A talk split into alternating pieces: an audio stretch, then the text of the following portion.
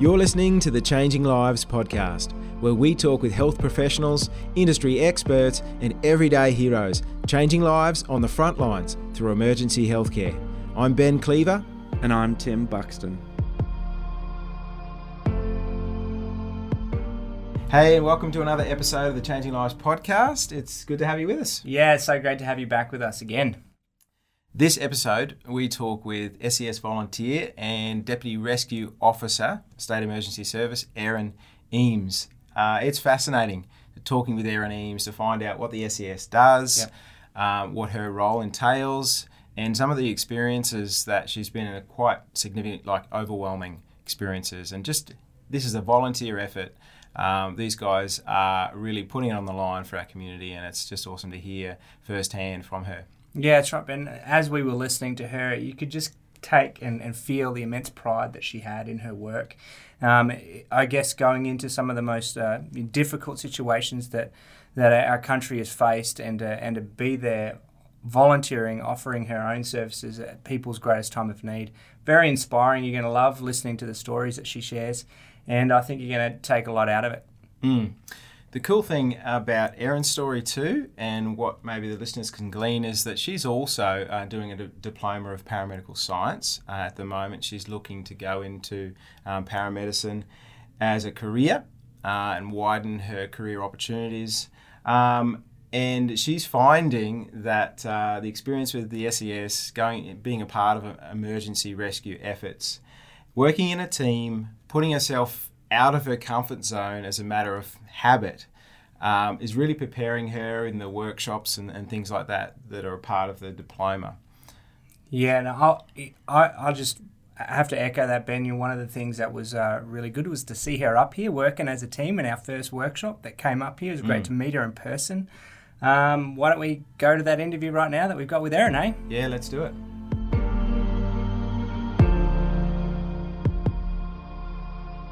When it was due with the fires, um, we went out to um, between Exeter and Bundanoon, which is uh, where it skipped from the Currowan fires over um, to create the Morton fires. Um, we were standing in embers and ashes, and to tell you the truth, my eyes were like saucers. Um, and we are ready to get out there as soon as we were told to get out. So that, um, because we weren't, we're not trained in that that situation, it was very overwhelming. Um, we had zero visibility so yeah, it was it was scary. Um, but again, just just doing what we could do to to help out at that time. So um, yeah, be absolute lying if you say you know not terrified sometimes. But like, like the old analogy, um, the duck duck legs underwater, they're composed. You know, head on the shoulders there, just um, trying to keep everyone else as calm as possible whilst attending the rescues. But uh, all the other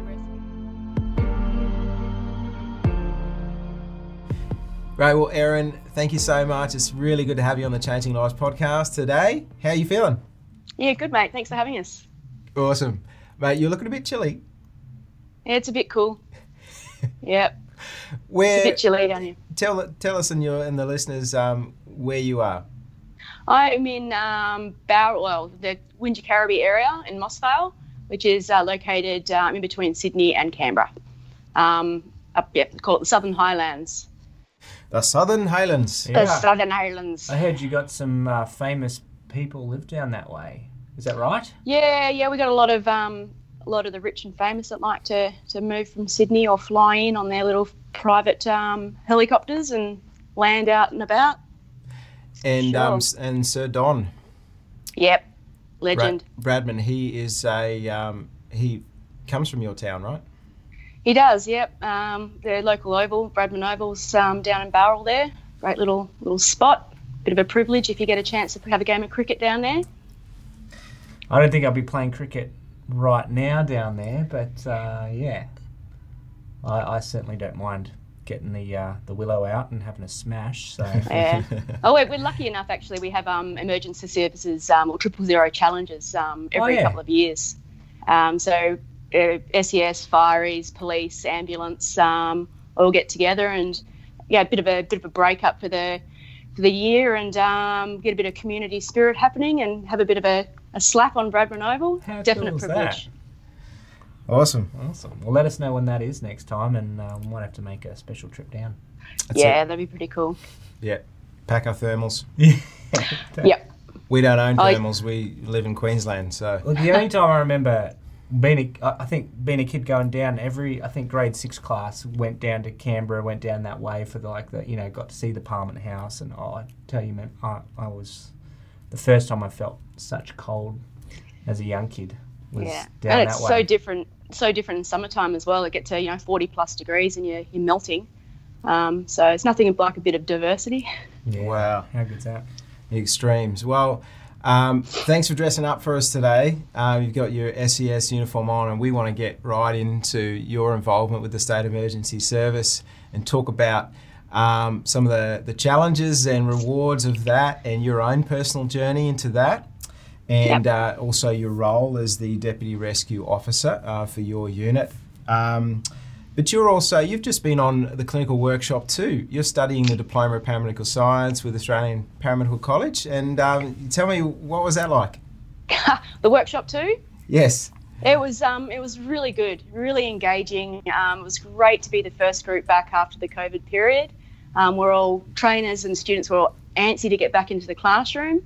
Um, it was it was a great week, full on week, um, but very rewarding as well. Awesome. Um, full on in what way?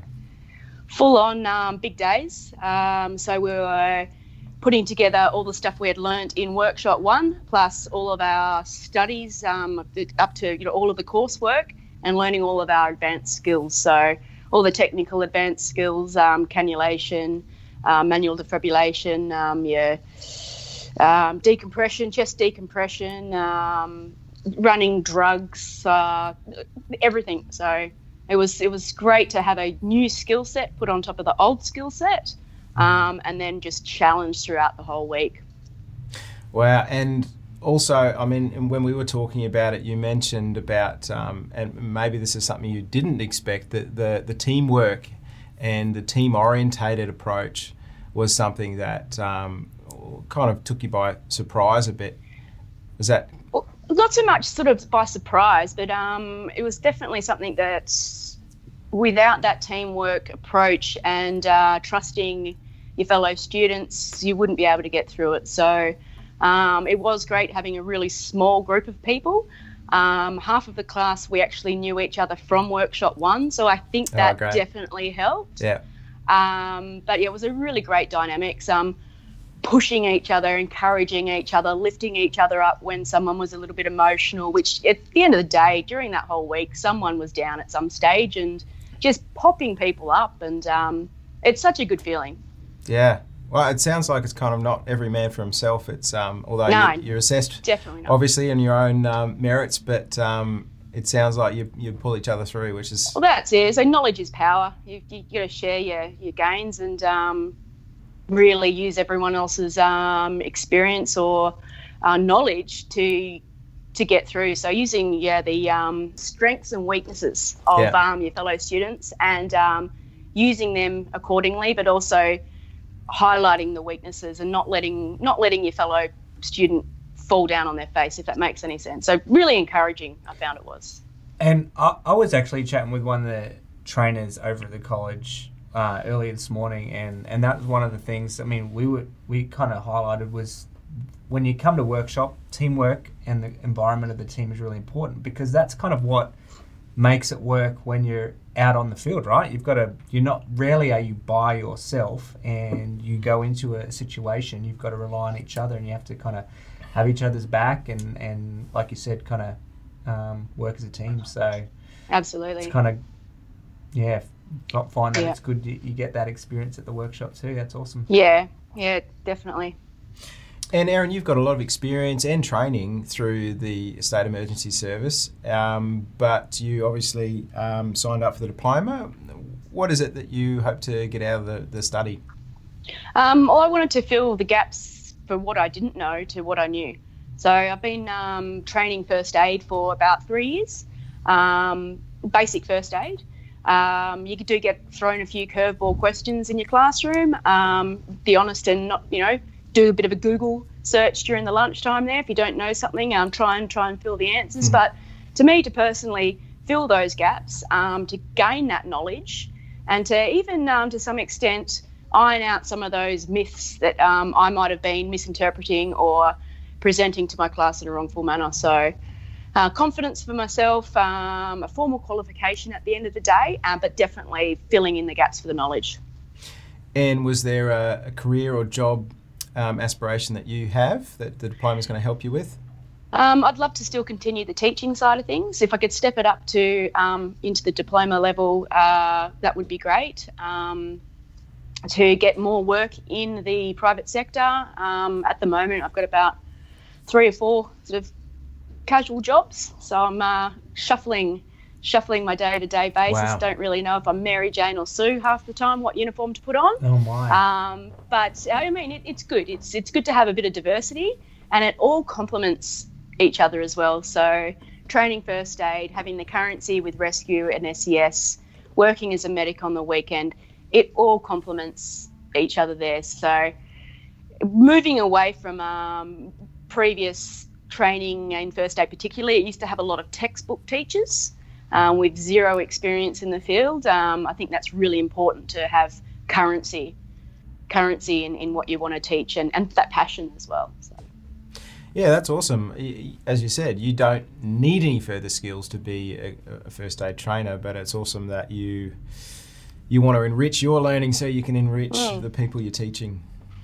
It's yeah, great. and also out in the field, um, just having that little bit of extra knowledge, um, those advanced, further advanced skills that you would gain in any uh, general first aid or even advanced remote courses, um, to really step it up, and uh, particularly with SES to to assist in those emergency situations with um, paramedics, IPC paramedics, and helicopter paramedics and Mm. doctors.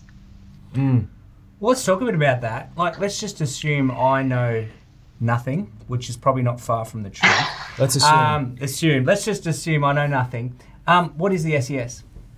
Okay, so SES is a voluntary service, state emergency service. Um, primary role is um, storm and tsunami um, recovery, so storm damage, roof leaks, all that sort of stuff. Um, but down here and in a lot of uh, rural areas, we are primary rescue. So instead of um, you, traditionally in the cities, you've got uh, police rescue or fire and rescue doing the rescue procedures. Our, our um, town in the Wingecarribee here, all rescues are run by our state emergency service. Well, so you got a bit um, we have that extra skill set. Yeah. yeah, that extra scope. Yeah. And how do you find that? You you, you, you like that? Obviously. Love it. Yeah. Yeah. Yeah. Yeah. yeah. Um, it's it's a great um, great to do all of our training and development focusing on uh, all different aspects of rescue um, and implementing it um, in unfortunately one of the busiest rescue units in New South Wales. So Wow. we do unfortunately have a lot of, uh, of jobs. Um, so we do remain quite current and experienced. Oh wow! And so you're a deputy rescue officer. Can Correct. you tell us a bit about your role in in the SES? Okay, so um, our management team, um, controllers, commanders, rescue officers, um, training development officers, and all the like, um, each have their separate roles. Mhm. Um, we all work very solidly together.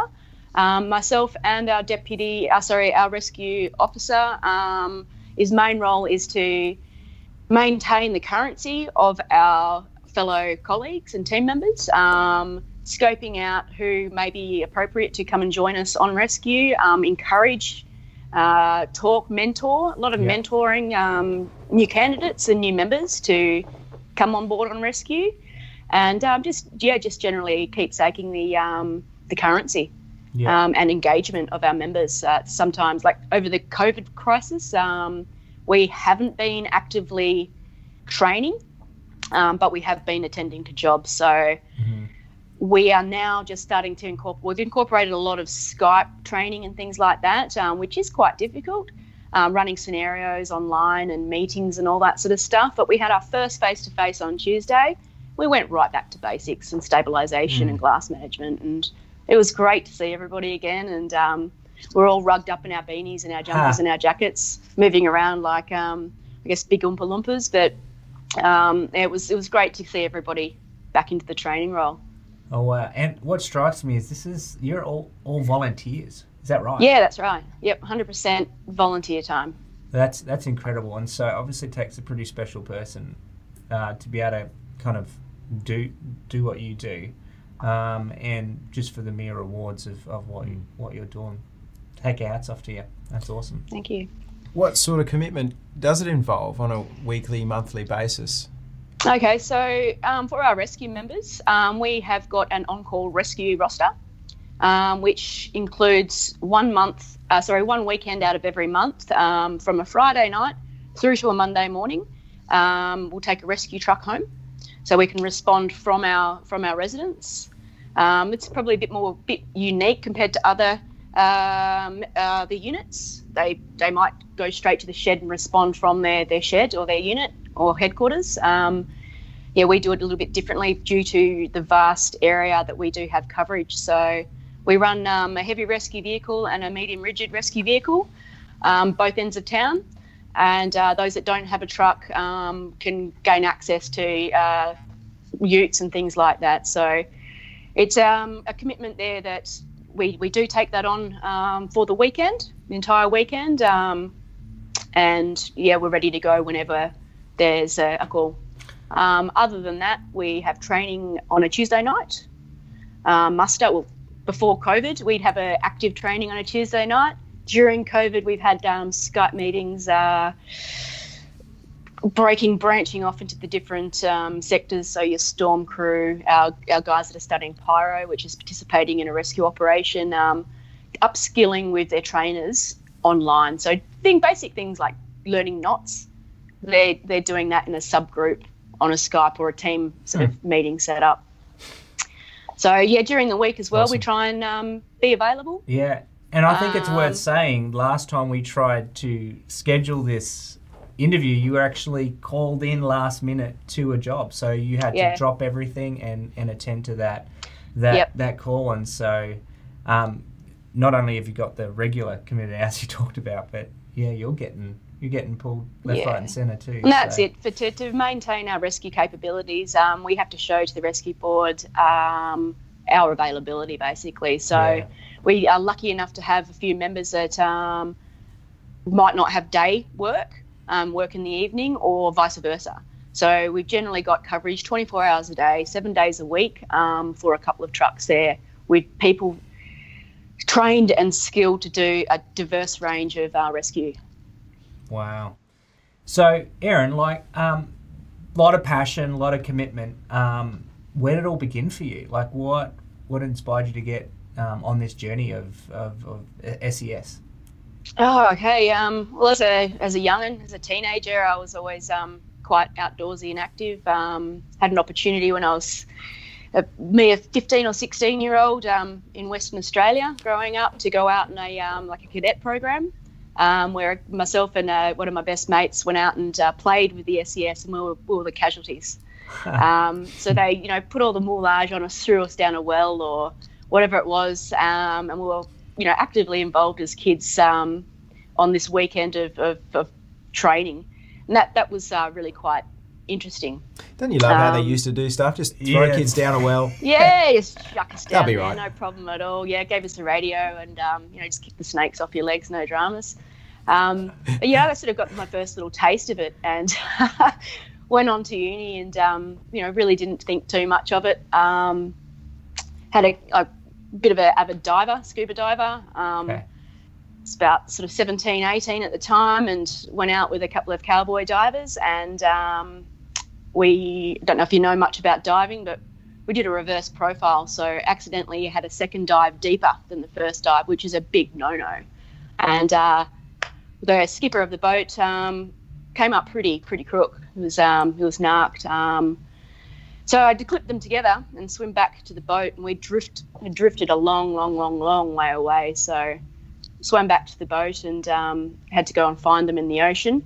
So it was Oh a bit of a solo search and rescue effort, um, looking for what they had super sausages, um, just basically uh, Aaron standing up in an orange Wow. jumper, it's an inflatable tube, and uh, you know, I didn't have any navigation or boat skills, but sort of kept an island in the background. And go, okay, well, if I don't see that anymore, I'm, I'm in big trouble. So we're quite the way out to sea, and uh, yeah, got back to the boat, put up the anchors, and after about half an hour, I I found those guys. So that gave me another little bit of a taste. But again, just just carried on with life, and um, wasn't until about six years ago I was up in North Queensland in Bowen, mm-hmm. and decided to join uh, local SES up there, um, and then relocated to Wingecarribee. And I would definitely be lying if I wasn't influenced by my partner, who's been a member for what 16, 17 years oh, to wow. come on down, come and have a play, and um, and and that's basically where it all all unfolded. The skills really started to to, to get learnt and um, and get put into practice, which is probably the most important thing. Mm.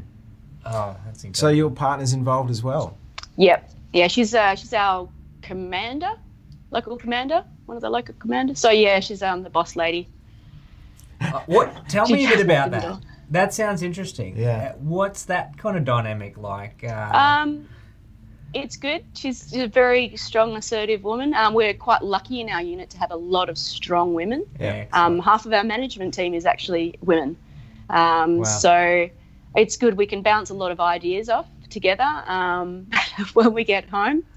That's it. SES stays out Okay. out the door, even though we're you know called out a couple of times a week. Um, Sure. we can we can leave it at the door. But she's uh, also has her full time job as well, Yeah. um, self employed. So she has got a lot of time to um, go to jobs uh, as well as doing her controlling or commanding um, job. She's a bit of a legend. Oh, that's awesome. Well, maybe we'll have to uh, hit her up Interview her. in the future Yeah. one of these times. Mm. That sounds great. Mate, you guys must pass like ships in the night with all your involved- Sometimes. your three, Sometimes we four do. jobs, and uh, Look, women Yeah. can multitask, as they say. I don't. And yeah, we don't always um, attend the same jobs either. I mean, if I'm at work, she'll go to a job or Mm. Wow. she's had a big day and four o'clock in the morning we have a, a road crash rescue um, i'll attend so it's not not always um, together which i think is good um, but then in saying that some of the jobs we have been to together we can both have that debriefing process at home after our uh, critical debrief at the job so Mm. it's good having someone in your family or in your household that knows exactly what it's like to attend some of these jobs and be able to carry each other through that rather than um, not having that support network at home, I think. I could only imagine. Yeah. So, Erin, this this year, I mean, for everyone, has been a strange one, but for you in particular, you were involved in the rescue effort in the notorious bushfires in Australia. That seems like last century now that COVID swept in, and you had you were involved in uh, flood rescue as well, pretty much from bushfires to floods, and then COVID. Um, can you tell us a bit about your involvement uh, this year, and particularly the, the bushfires? Sure. Yep. So we um, were assisting fire and rescue and the rural fireys. Um, not definitely not in the front line fighting the fires. That's not our primary role, but um, giving them support, running out food and water, uh, blocking off roads, um, doing a lot of door knocking for evacuations. Um, it was a it was a pretty horrific time. Um, I think half of the east coast did suffer at that stage. Um, it was like living in Armageddon for, for many, many months.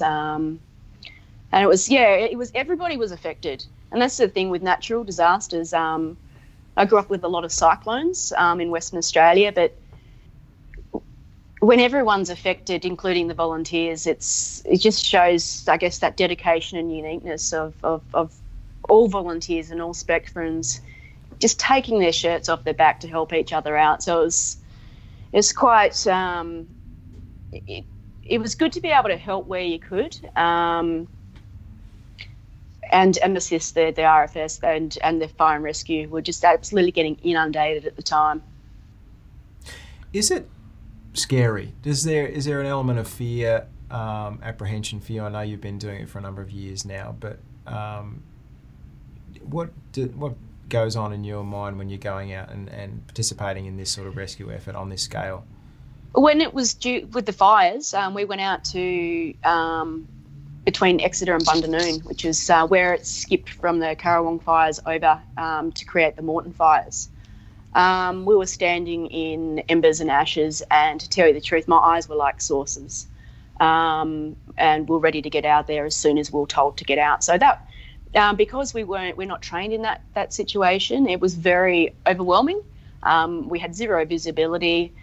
So yeah, it was it was scary. Um, but again, just just doing what we could do to to help out at that time. So um, yeah, be absolutely lying if you say you know not terrified sometimes, but they like, like the old analogy, um, the duck duck legs underwater, they're composed, you know, head on the shoulders there, just um, trying to keep everyone else as calm as possible whilst attending the rescues.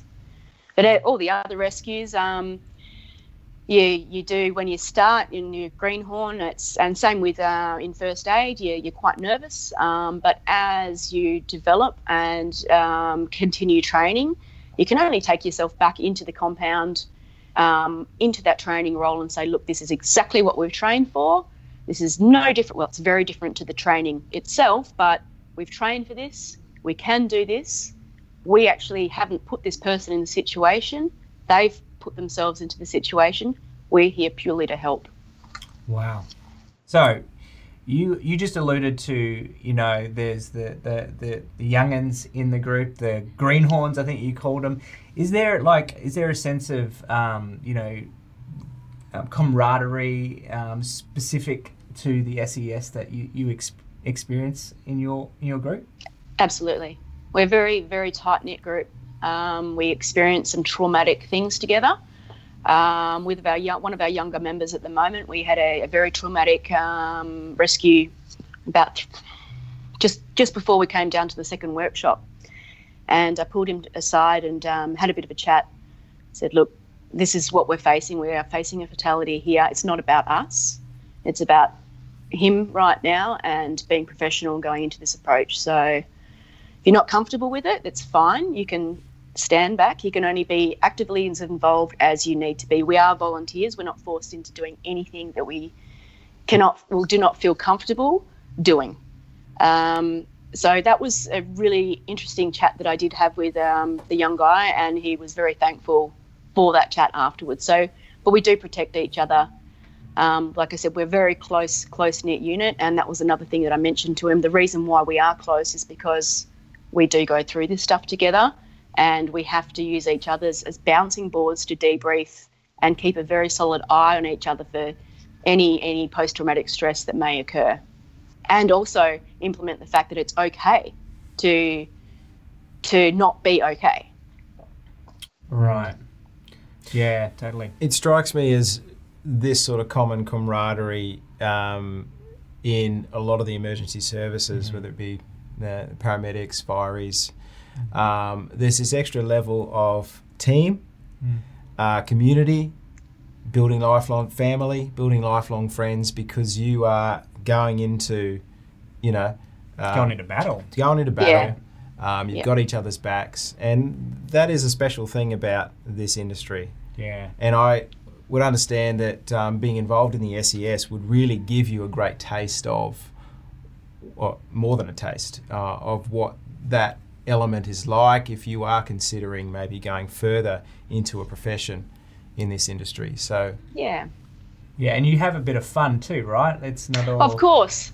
Yeah, uh, we, uh, we we get an animal rescue or a bird stuck up a tree rescue or a cat up a tree. It's um, we definitely, it's a positive outcome. We we have a bit of fun with it. Um, the other night did a gain entry. Um, someone locked themselves out of the house. we just popped open a window, and you know we do go to have a bit of a light-hearted, um, sometimes a bit of dark humour, but a lot of times a bit of dark humour. But sure. you need to have a laugh when it's appropriate for sure. And you even have like, uh, is it radio call? You, you, mentioned earlier radio call signs when we were chatting before. Yeah.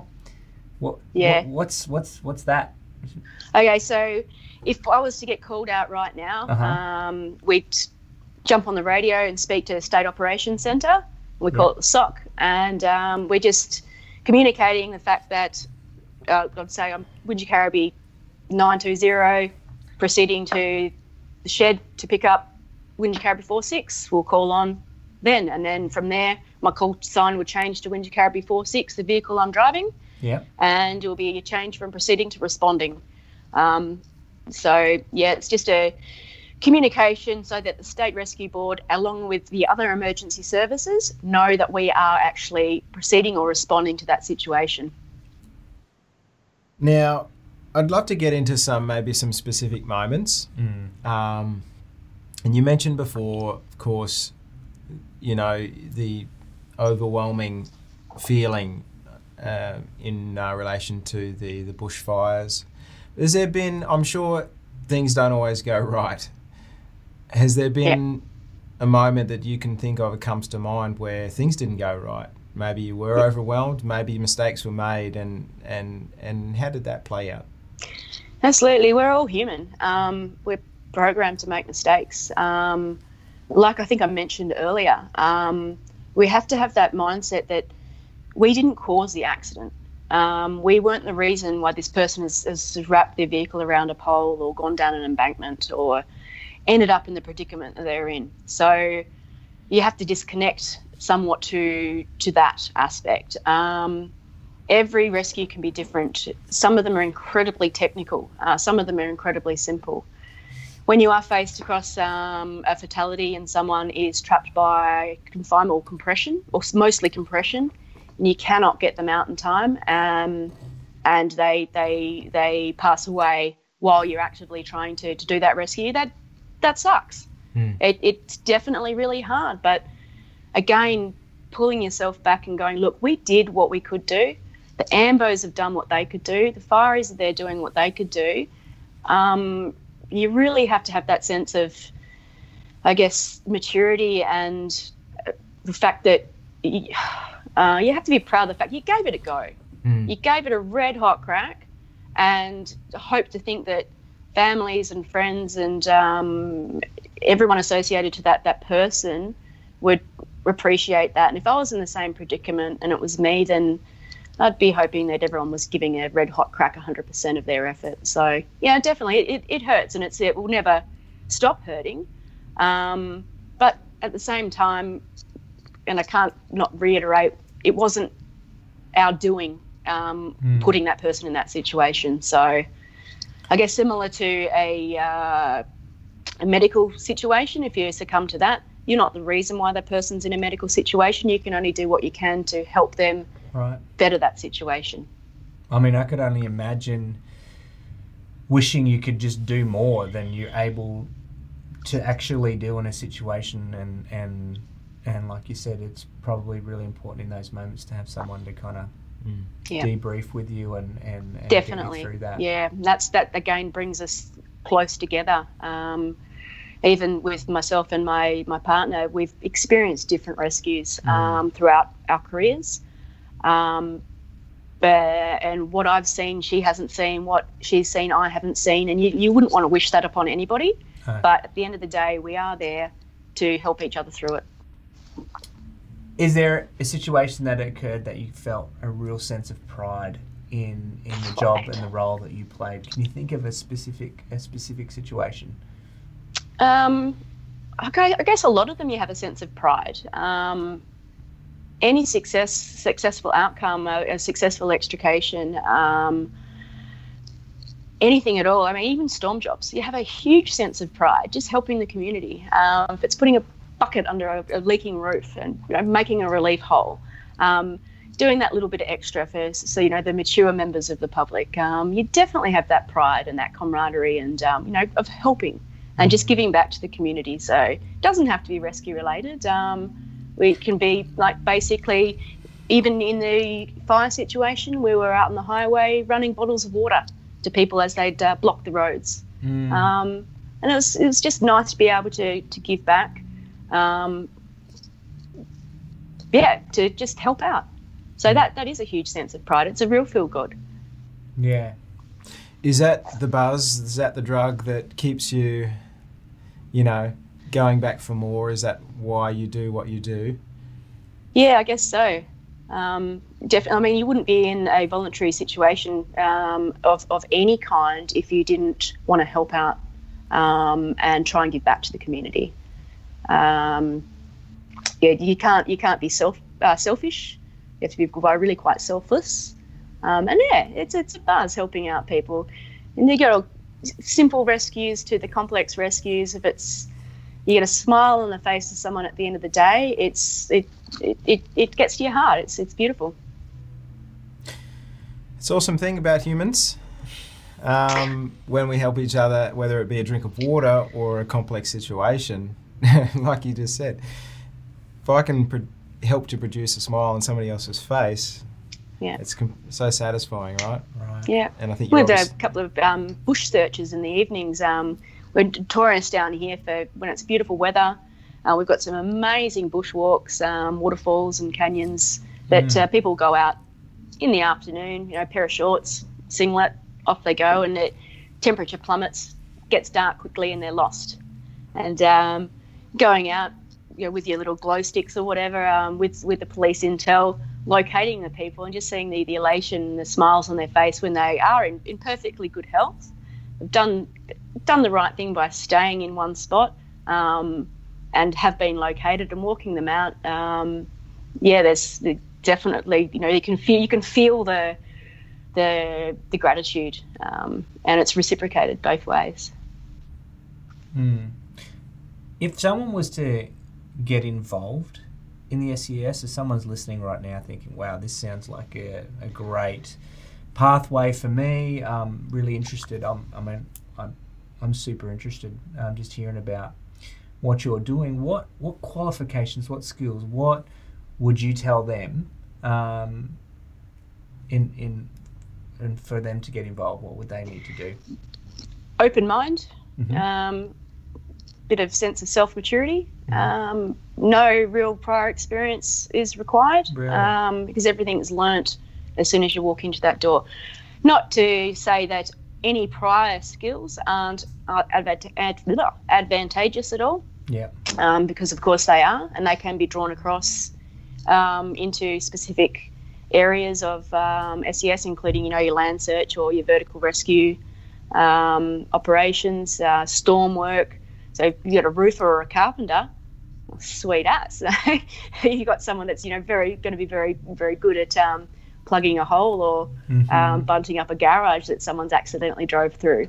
Um, so, and there's so many different roles as well where you don't have to be actively out um, in the storms or um, in a, an emergency situation. There's logistics, there's um, computer operations, um, social media outlets. There's, it's just so Yeah. diverse. Well, I can barely You can do as much or as little as you like, basically. Right, well, I can barely use duct tape or WD 40, but I'm sure I could probably learn some of those skills um, as you go along. But what about some Yeah. of the, the softer skills? What about the things that um, someone kind of needs to be like if they can't handle blood or gore or, or get scared easy? What, what are some of the things that they would need to be prepared to, to kind of, you know, have in order to, to kind of do your role? What would you say? That, Okay, so generally speaking, the, the average member does not go straight into rescue. They Okay. they we've got a sequence. Um, so we do things like radio communications. Um, you have to do your inductions, of course, uh, yada yada. Um, you go through storm. Um, you do your participating in a, a rescue operation, um, and slowly go go up until you can get into uh, a rescue role. Sure. Um, again, I've mentioned at no stage, uh, no no stage whatsoever is someone forced into a situation that they are not comfortable with. So uh, we we've had in the past members that are not comfortable with fatalities in rescue. That's fine. You can run the tool dump. Mm. You can Yeah, um, great. pass something else over here. You can go to the other side of the vehicle. You can work somewhere else. You can sign off and go home if you like. So nobody is pushed into a situation where they are totally uncomfortable with, and that's just not fair from a, a voluntary organisation. Mm. But at the same time, if um, we we are responding, and you're generally sometimes maybe first to the scene before ambulance or um, other emergency services, uh, you really can't hide from that either. So you do need to be somewhat prepared. Mhm. But at the same time, if the rest of your crew arrives and you openly, honestly say to your team leader, I'm not comfortable with this, you're not going to be forced to touch that blood or deal with it, that, that you know, smell or sight, whatever it may be. And, and every, anybody can be triggered by absolutely anything. So um, if it might be an animal rescue and, you know, we all tend to get really quite um, emotional about animal rescues, whether or not it's um, that the animal's successfully been recovered or not. It's a bit more of a tearjerker than um, than than people, to tell you the truth. And I know Christy would um, resonate with that one quite loud and clear with the, the animal lovers and Sarah. Um, but yeah, I mean, yeah, no blood, blood, guts, gore. If you're not up for it, you don't have to. There are other parts of rescue that you can attend, including your land searches and um, mm. yeah, your industrial rescues so and, and all else. So. It's a good way to get your feet wet and without mm. kind of having the commitment um, forced upon you. So yeah, soon, yeah. And you never know what stage someone might, you know, the cut might just just get to that full mark and that's it. They're done. First yeah. three jobs I went to were fatalities, and I thought, oh shit, what have I signed myself up for? Yeah. Um, and then it all sort of smoothed out. So I was uh, uh, me and another another bloke that um, did our training at the same time. A couple of us, um, just yeah, we were like the albatross, um, which we, we there's one of the nicknames here. You get an albatross award at the end of each year um, if you're known to cause or um, not not in, it's more indirectly cause a lot of shit jobs to come through. So right. you know, you're the bad luck. Right. Um, so we had a run of bad luck there for a while. I didn't get the albatross award, thankfully, but um, yeah, it was. What are you doing here again? Oh, another fatality. Wow, Good a, on you. So yeah, that was um, that was very much eye opening. Um, it's one of those jobs I did attend. I was first to the scene, and um, he'd been the car was upturned. Um, the paramedics were on scene, um, so I was first on scene from a rescue point of view, and they they called it a fatality. Um, they just wanted us to check inside the back of the vehicle to make sure there were no other uh, occupants um, before the rest of my team arrived. So yeah, and then then things started to sort of the rest of the rescues that followed onto that were actual, you know, metal relocations and extrications. So finally, we had life. Yeah. Was, so, uh, how about on good. the other end of the scale? If I'm a medical professional or a paramedic, are there more advanced skills that the SES can uh, that look for and can really utilise? Yeah, absolutely. Um, like I mentioned, there, the carpenter or the roofer on the storm jobs. Um, they yeah, it's definitely to have that advantage, especially with the internal training side of things, um, and perhaps highlighting um, or tweaking things that we might be doing slight, or we could be doing better. Probably would be a better way of saying it. So definitely having someone with um, prior experience in, in any of those fields, um, we can take on board, and, and it's going to be an attribute, absolutely. And do you have um, those people in your team at the moment? Yeah, we do. We've um, got a couple of paramedics, um, a couple are almost ready to retire. Um, we've we've got a couple of medics in there. We've got um, a plethora of different, um, from carpenters to electricians, mm. and everyone has their you know, little speciality, which is, is fantastic. You, know, you can't know everything all the time, and yeah, it's definitely used. So I, I get uh, lumped inside the vehicle a lot of the time um, if someone's trapped by compression or confinement um, to utilise my, my medic skills um, and assisting the ambulances on jobs. So uh, that, and I'm quite small, and they always stick the smallest person in the smallest hole. Um, so yeah, we definitely try and utilise strengths and weaknesses. Awesome. So Erin, um, you also you mentioned earlier that you did some first aid training, and I understand you've got multiple casual roles. That I'm thinking that maybe your SES um, involvement has helped to develop you in in those ways. As a uh, you know, you're not paid by the SES, but there's other career um, avenues that you've gone down, maybe because of your interest and involvement with the SES. Um, yep. Is that right? Absolutely. I think the biggest thing I've learned is um, how to get out of the comfort zone uh, or getting out of the comfort zone. I find I, I excel. Um, so things like maybe thinking before I joined rescue, am I mentally uh, ready to, to face some of these traumas that I might face? Uh, I didn't think I was. Um, but they said, you know, come and do the training anyway. We'll, we'll play it out. You're not forced to do anything you're, you're uncomfortable with. Um, but you, you learn uh, to adapt, and you learn those skills along the way. So there's there's me five years ago thinking, yeah, I don't know if this is going to be my cup of tea, to now five years later gone full blown into diploma of paramedical science. Um, leading senior operator, rescue deputy rescue officer in SES. So um, you know you need to be thrust into that the situation before you can say yeah or no, it's not for me, and it gives you that experience. She mentioned comfort zone, and um, that's such a great um, skill. Uh, maybe a bit of insight into uh, Tim and my um, daily program our kind of putting ourselves out of our comfort zone is a daily ice bath in the. it's not a uh, private ice bath; it's a public one, right? We don't just bathe together every morning, but um, in a ten degree pool, right? A ten degree pool, you you get that aspect of, and this is kind of why we, we do it sort of mentally. It's a good um, mm. uh, it's good for recovery and stuff for for training as well.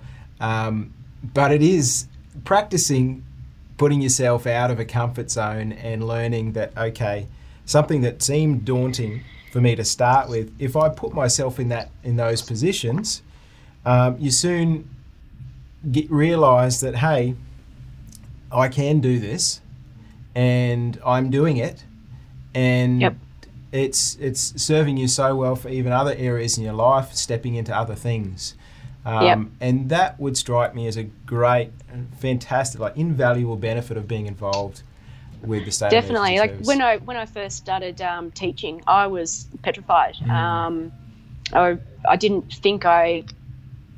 Oh, I didn't know. I'd never never really done a lot of teaching before. I've always been a student, and um, yeah, I was I was packing my ducks. I had to face. I think the first teaching job I did was one of the local high schools, and there was uh, 120 teachers um, we we broke off into four different groups or five different groups and um, did a round robin training, which was fantastic. But uh, I think um, someone, some wise person, once told me about the the butterflies and to fly formation. Um, and I've always held on to that as well. As long as you've got those butterflies and you teach them to fly in formation, mm. you've got the passion there.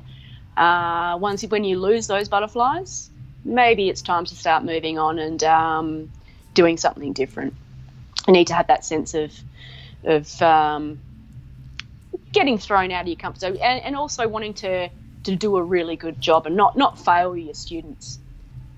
So yeah, that was the biggest thing. One of the biggest things for me was um, making sure I came across as a professional in a professional manner, um, and not just faking it till I could make it. Mm. Um, but after the first couple of, and even go and do a, a class, now you're going to get nervous um, going to get those butterflies. You break the ice, everyone breaks the ice, and it's smooth sailing from then on in. So, I guess the involvement with SES and uh, the medic work mm. did come together with that confidence to be able to then go, hey, you know what, I can teach these skills, and I can use my example, my previous experience to draw into the classroom situation. So, yeah, gone away from that textbook teaching. This is what I'm teaching you, and this is why. Excellent. I love the way you're able to just kind of tie that all in and you keep yourself pretty busy uh, by the sounds of it. And you also have a personal initiative on the side that you're passionate about. I understand it's called Get Ready Girls. Uh, how did that come about? And tell me a bit more about yeah, that initiative. Right, yeah. So one of our neighbouring units, Kiama unit, um, great great bunch of guys down there. Also a rescue unit. Um, the girls of their unit decided to run a Get Ready Girls campaign. Okay. And this was all about getting the women in the community engaged in a confident um, and trusting setting to be able to learn basic skills like how to fill a sandbag, how hmm. to divert water, um, how to do basic first aid if you, you were to unfortunately um, be involved or rock up to a road crash rescue, um, or basic first aid for your family, um, how to climb a ladder, so, so hmm. just such basic, simple things that generally um, you leave to the man of the house or hmm. get someone else to do.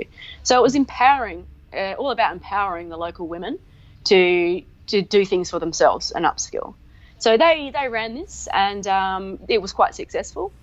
Um, we had a go. We tweaked tweaked a couple of um, things, and it was the women in the unit after we'd gained funding Mm. uh, that ran the second initiative up in the Carriby. I think we had about between 50 and 60 women on our first uh, launch, and we gave that? them food and gave them a little, you know, little um, storm kit. So they had a you know tarp, a little Mm. note of what to take if you go bushwalking, what to take if you know an emergency response kit.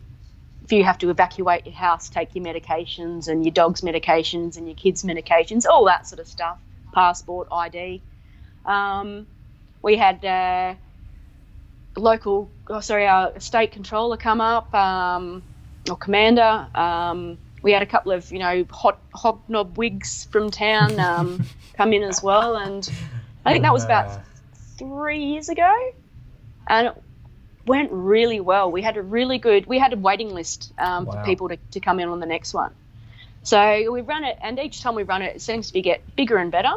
And it's uh, the, the biggest feedback we get is that the ladies and the women of the community do have that empowerment, and given that they're taught by women in the unit, um, and in that, like I said, that comfortable and non-judgmental way, um, it, they just they just love it, thrive it, and then want to come back and bring their girlfriends or their, their daughters next time. So it's it's really really handy. And then we've had uh, members join from participating at the Get Ready Girls campaign. oh, so yeah, it, Did you get any Just- blokes trying to kind of sneak their way in? I know Get on all the the action. We- all the extra jobs my wife asked me to do, and Yep. I'm I could Yep. probably do we've a little had. bit of uh, why can't we run a men's Get Ready Yeah. men's campaign? Um, they they did try it. Um, unfortunately.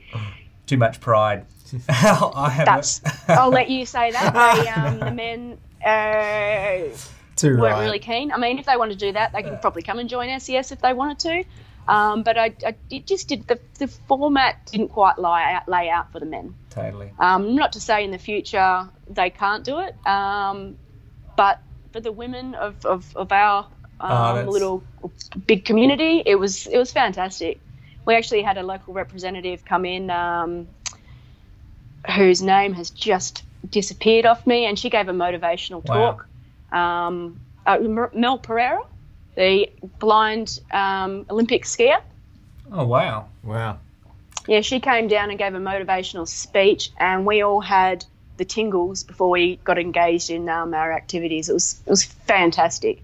So she's a a uh, blind Olympic skier. Um, she does the downhill speed skiing, Goodness. and you know if if you're talking about throwing yourself out of your comfort zone and yeah.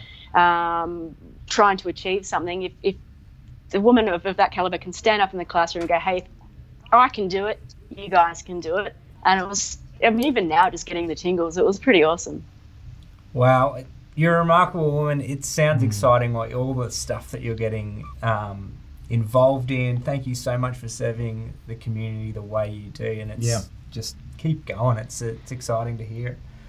Well, Erin, it's been such a delight and an honour to have you on uh, the podcast today. Thanks so much again. Is there any last remarks you'd have for our, our listeners?